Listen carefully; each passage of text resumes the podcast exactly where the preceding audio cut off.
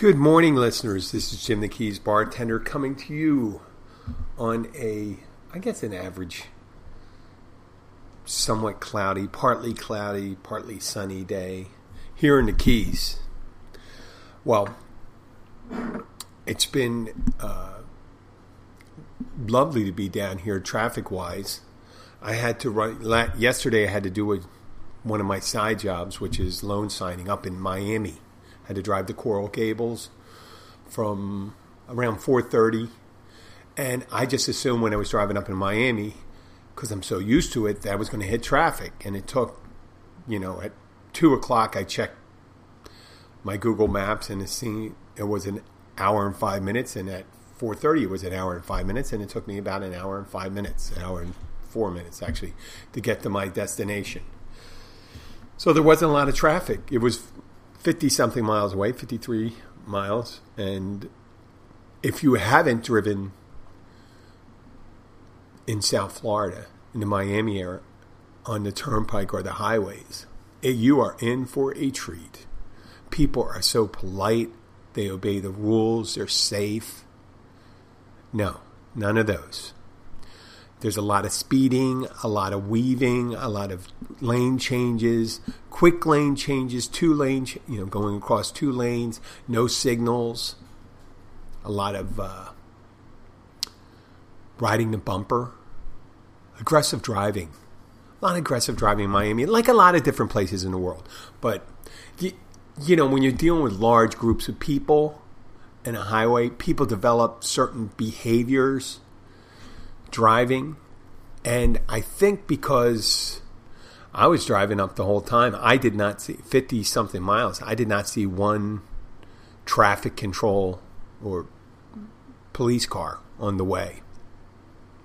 So it's not one of those things they really try to do in Miami. I you th- you figure that they would be able to do something where they could do a I don't know what the rules are for self funding where you can find people for unsafe driving, and that would go into the fund that supports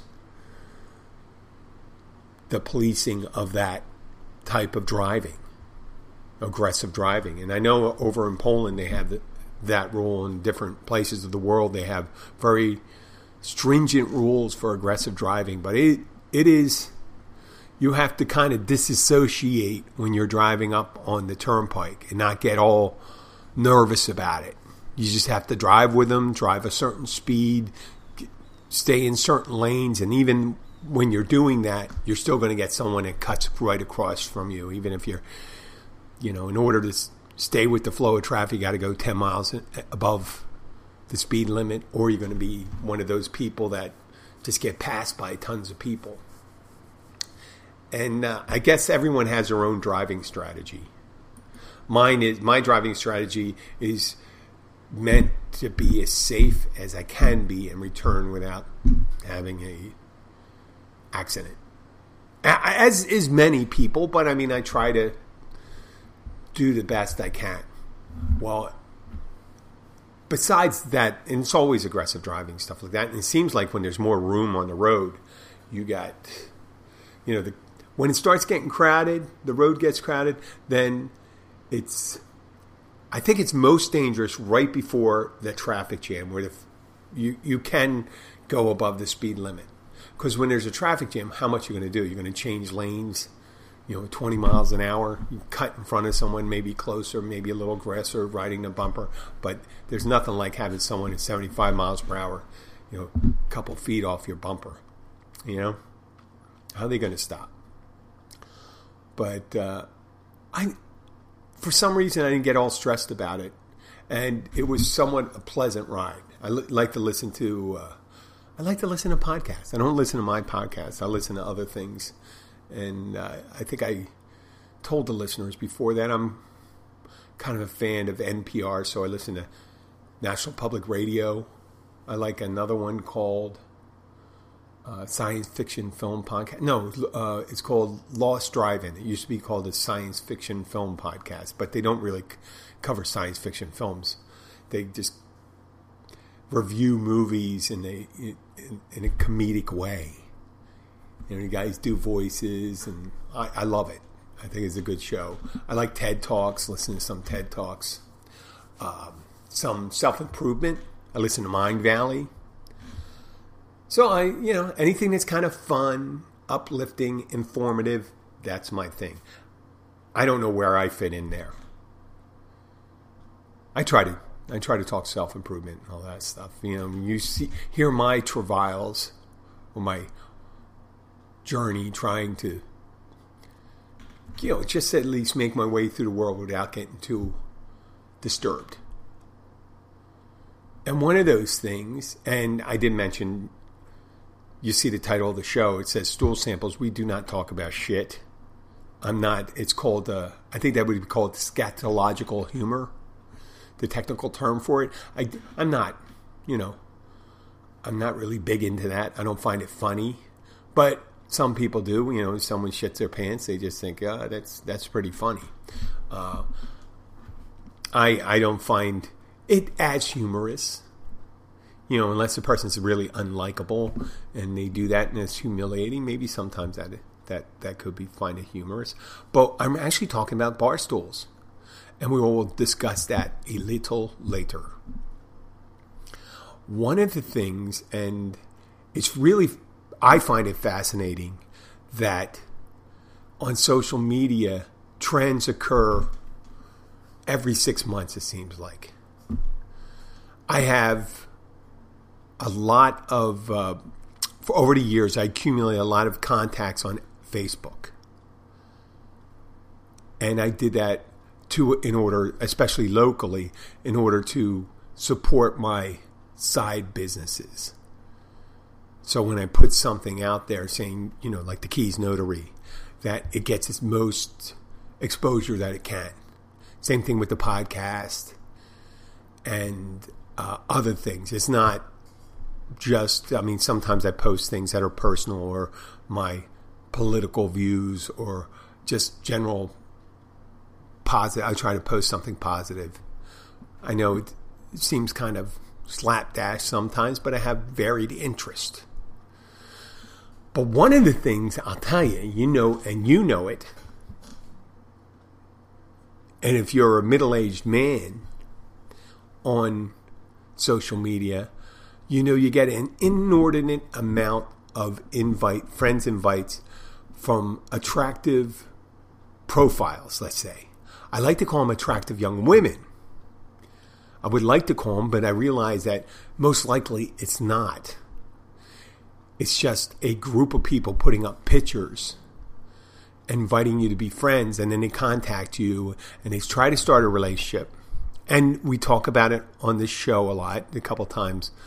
Uh, I haven't had one. I want to do an active one where we're actually talking sometimes. But they never really want to talk on the phone, really. They just want to text because this way they can have a bank of people responding and don't have to have the same person. And a couple times I've tried to interact to find out what the deal is. And that's exactly what I did because I talk about them all the time. I don't have ongoing private conversations with people who are trying to catfish. And catfish with a purpose, not catfish for the fun of it. Catfish with a financial goal where they come on and talk about, you know, they, they, the ultimate goal for a lot of these is just to be able to make money. And I do not begrudge someone a legitimate business dealing. But what the new trend is, and you all, you probably, if you're a middle aged guy, you've probably seen it, but I think it's because I have what somewhat up for 4,700 friends on Facebook, maybe 40, five. I don't know. I'm up up there near the limit. I get these friend invites, and it's usually one picture, a glamour, sh- a glamour shot or a sex shot of a young, attractive woman, and it's the same verbiage. It's really interesting. It's the same comment uh, when you go to their page to say, "Hey, what's what's the deal with this?" It's I'm fascinated that they use almost the same canned response. It says, "Hi, I'm a member of young. I'm a young woman who likes to have sex and is looking for partners. That's I mean that is bold. That is a bold move to get someone who's desperate. It's like not. It's casting a big net with big holes in it. Let's say a net with big holes in it, because they're just blatantly trying to draw you in.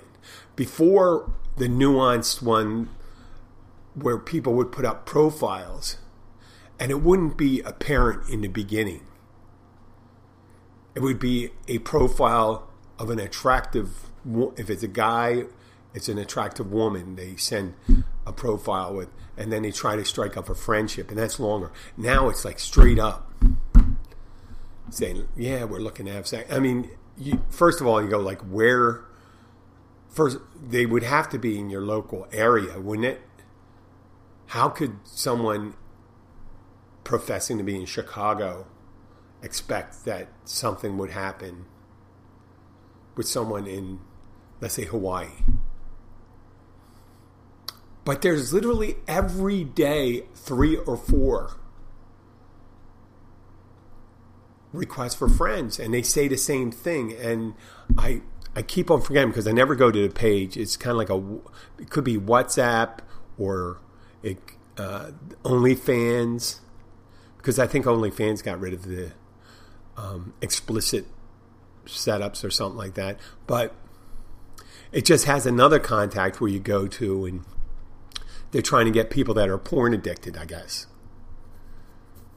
And I don't know why mine shows up other than they're just sending it to middle aged men.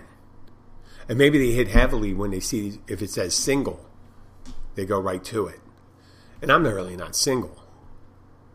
Even though I don't put married on my thing. I know, Jim, why do you put married? It doesn't stop them. They're looking for someone surreptitiously to. The best way to hook someone is to get someone who's not supposed to be trolling the internet. So they come in and I delete it. I say, oh, that's an attractive picture. I, I, I check out the profile. It's the same profile, and they delete it. I'm not trying to show you, hey, I have with control. Well, I'm not stupid. It's just the way it is. I'm self aware. I realize I'm in my late 50s. There's no reason why a young, uh, beautiful girl who's sexy who could attract many guys in the same age group, right? And if you're thinking of attracting a wealthy man, like what, why would a wealthy man be on social media looking at pictures of girls because obviously, well, the owners of the the owner of the New England Patriots actually went to a, a massage parlor. Got caught there a couple years back. You know, at, at, in a sting operation, going to a massage parlor. But most successful men, why would they troll that? They'd have some women kind of throwing themselves at them. And there's always an ulterior motive. And I do not begrudge the people putting those things up. I do think it's kind of misleading because some guys could be thinking, oh, well, you, they, I mean, there's guys that are desperately lonely and they're reaching for that bottom limb. And they're thinking, oh, there's someone that's interested in me. And even I know I'm 100 pounds overweight and I don't look that good and um, I don't have any money, but this woman may be into that. Into a guy with a limp who's 100 pounds overweight, doesn't wash his clothes that often, and doesn't have any money. The desperation is palpable for them. And uh, they will drain as much money. And you see these people always desperately giving money to people they they're lonely people and they just want to have some connection with someone. I think they should do more targeted things. Like they maybe should do older women, not older like sixty, but you know, like ten, maybe ten years younger, maybe we're the same age. Say, hey, listen, you know, I'm in your area, blah blah blah blah. You know, give me an idea. You know, they'd be a little more nuanced about it than being so apparent. Like they're going for the most desperate people and the most eager to believe the fairy tale. So I don't get it, but I do. Uh, I don't get it wholeheartedly, but I do appreciate there.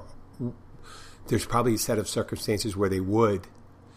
I mean, I could see if I was lonely, that I would want to believe that. Wouldn't you want to believe that? It's kind of like that fantasy that you are really desirable, and you really you are desirable to the right person out there, listener. You are desirable to the right person that knows you, not someone that doesn't know you. I mean, it could be if you're super attractive and and have everything going for you and stuff like that. You could be desirable to a lot of people, but that doesn't necessarily. There are. I'm, I imagine I'm not saying I'm in that group, but if you're reasonably attractive, you probably get a lot of interest from other people. But you're not necessarily into every offer that you get. Right? That must be something that so, social media and the having the access to social media has to be a real boon for people for the nymphomaniacs. It's like I have no criteria for who my sexual partner is. I just want many and often. And that could be a person that just goes out and says, I'm going to go and put it out there and I'll just take all comers. No pun intended. Uh, that's the fantasy that some people believe that that's who they're talking to. But what actually they're talking to is a money making scheme for people that will open up to you and say, listen, if you want a, to deepen this relationship, there will be some kind of fine financial compensation that occurs, an exchange, if you will. And that's it. Moving right along. Bar stools. That's what that stool sample is about, and that's why the pictures there about bar stools. The idea we I mentioned in previous podcasts the ideas of there's a psychology to sitting at the bar. Sometimes people just go up to the bar, they want to get there's multiple reasons why people sit up the bar. One of the reasons is they want to be served quickly. And they say, well, I'm going to have a couple drinks and I want to get them quick and I don't have to wait for the server to come back and order their drink and then come back. I want to order from the source. You know, can I get a drink? And they want to get it then. You know, 30 seconds. And sometimes that's a drawback for people because, you know, you're drinking faster and more and you don't get to gauge how your increased consumption is affecting you. But that's on another show. But that that's a reason for sitting at the bar. Another reason to sit at the bar is that you want company. Right? You want company. You just want to exchange. You talk to the bartender, Frank Ted, that comes in. He's from my, I mean, he's he's a transplant from my region, the South Jersey, Philadelphia area, uh, and he comes in. We talks about the Eagles. We have debates, spirited debates about politics and things like that. But and we're we're and he's a regular listener of the show, and I do appreciate it. I do appreciate uh, Ted, and he comes in actually for the camaraderie. And there are people that come up there and they they like to interact with the bartender. And from my personal experience, that bartender's me. Sometimes you see people come in and they're very disappointed. Well, I wanted to see a hot girl behind the bar, not some old guy. Or in, a, in the best of circumstances, not some hot old guy or some hot middle aged guy who's super buff. You see how I like threw that out? Uh, that I think that's probably the most polite thing I could say about myself, or the most self-absorbed thing I could say about myself, depending on what that is. I don't know. I know sometimes I'm a bit much to deal with, and depending on how I, am going into work today, and I'll deal with people that come in the bar, and they just want to they just want to get served. They want to be taken care of. They know they'll have responses like if you know, and there there's other people that come in. They want to get some information. You get tourists to come in and say, "Well, you know, talk to the bartender." Uh, this past week, and I think it was today was, something. it was Saturday night late. We had four fellows come in. Uh, maybe 15 years younger to 20 years younger than myself, maybe even a little more.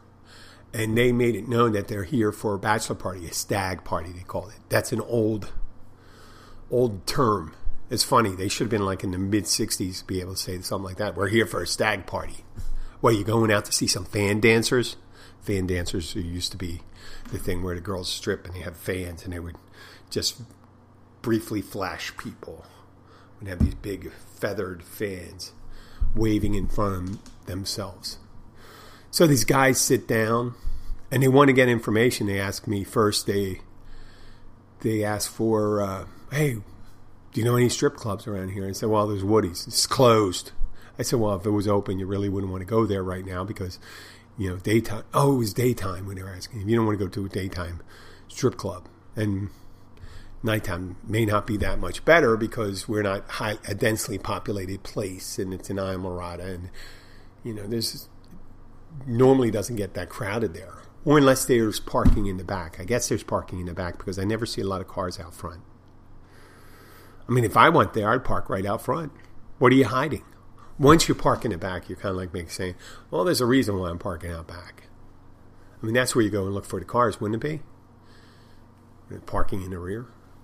So these guys say, well, we're meeting some friends and they're coming down here. And they ask about that and they ask about uh, where to get a hold of some adult entertainment. I say, you got Key West. And they go, too far away, Miami. Said, it's about 50 miles. 40, 40 something. You can get some places. And they weren't happy with the answer. And they said, well, is there anything we can call? And I'm like, what, who the fuck do you think you're talking to? Like you're talking to a pimp. I was kind of a little offended. And he said, and then or kind of alluded to getting drugs. And I said, listen, I don't know any of that stuff. And if I did, I wouldn't tell you. First of all, it's against the you know the law in a, uh, an establishment like that to really be passing along information like that. You can use lose your liquor license or get fined. But really, what offended me was just what it was they were saying about me, and I'm just like, I got a bad taste in my mouth of these guys, and I just went, "Fuck it, just get." And they and they started talking shit. They were saying, I just heard him mention bartender a couple of times, and I'm like, I don't give a fuck. They, they, I really didn't give a fuck about these guys in the end. They look like me, a couple years younger, but you know, they, some of them weren't. They weren't even that great of shape and shit, shit like that. But I, I got kind of pissed off at them. The implication that just because a guy he said, "Listen, I'm just not. That's not one of these things I do down here. I don't know about it, and if I did, I wouldn't tell you."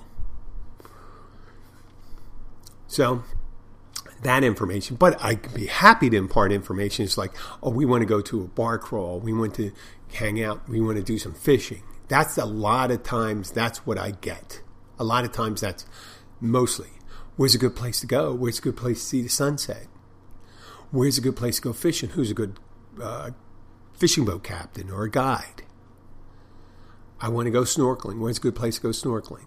That's the information I want. Or what's it like living down here? How long you live down here, blah, blah, blah, blah, blah, things like that. I'm an open book. You know, people say, well, it's, it'd be interesting if someone says they want to get information from me. All they really have to do is listen to the podcast because I'm pretty much an open book about that stuff. Or they can come and ask me a question. Sometimes I tell them, sometimes I tell them not. I don't keep a lot of secrets. And if you don't have secrets, you don't, you know, you try not to lie, then you have nothing to be ashamed at, and there's nothing you have to correct or hide from anybody. So you got the information seekers. And then you got weird, uh, you know, another group of people that come in, they don't really want to interact with you. And they sit at the bar. And they don't know exactly what they want. And at that point, it could be someone that's having some, you know, psychological episode. They come up, they don't know exactly what they want, and they know the person at the bar might, you know, they may have experience say, oh, this person may know how to deal with me. I'm a bit difficult. You can say that again. You know, people that come up and say, well, listen, I don't know what I want to drink. I don't know what I want to eat. Can you give me a hint? Are you vegetarian? Are you cannibal? Are you from another planet?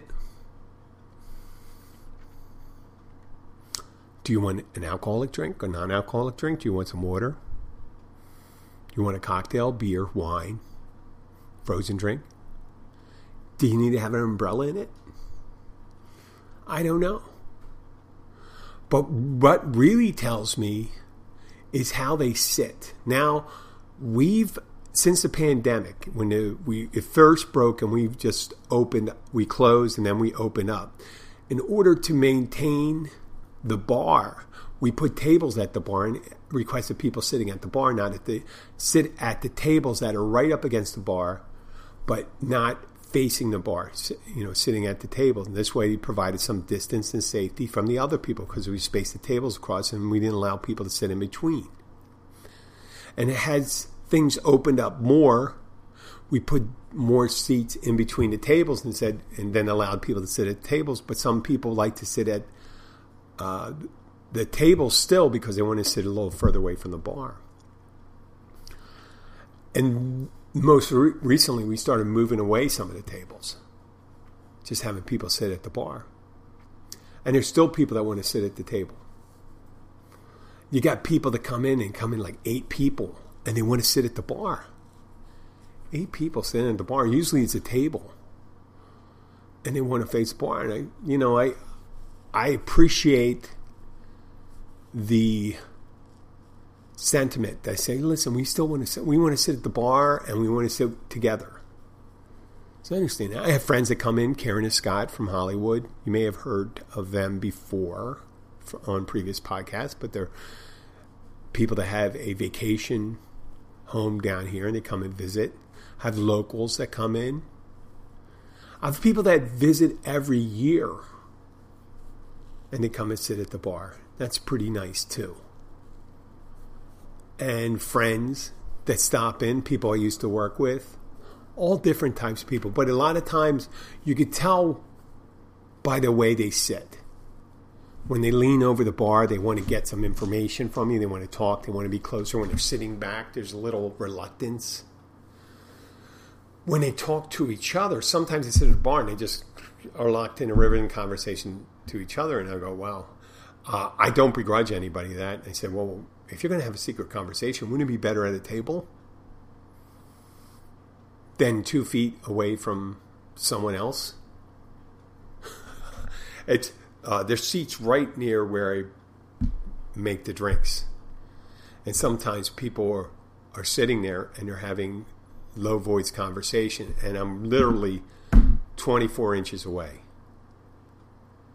And I explain to people, I say, listen, if you really want me not to hear, talk up.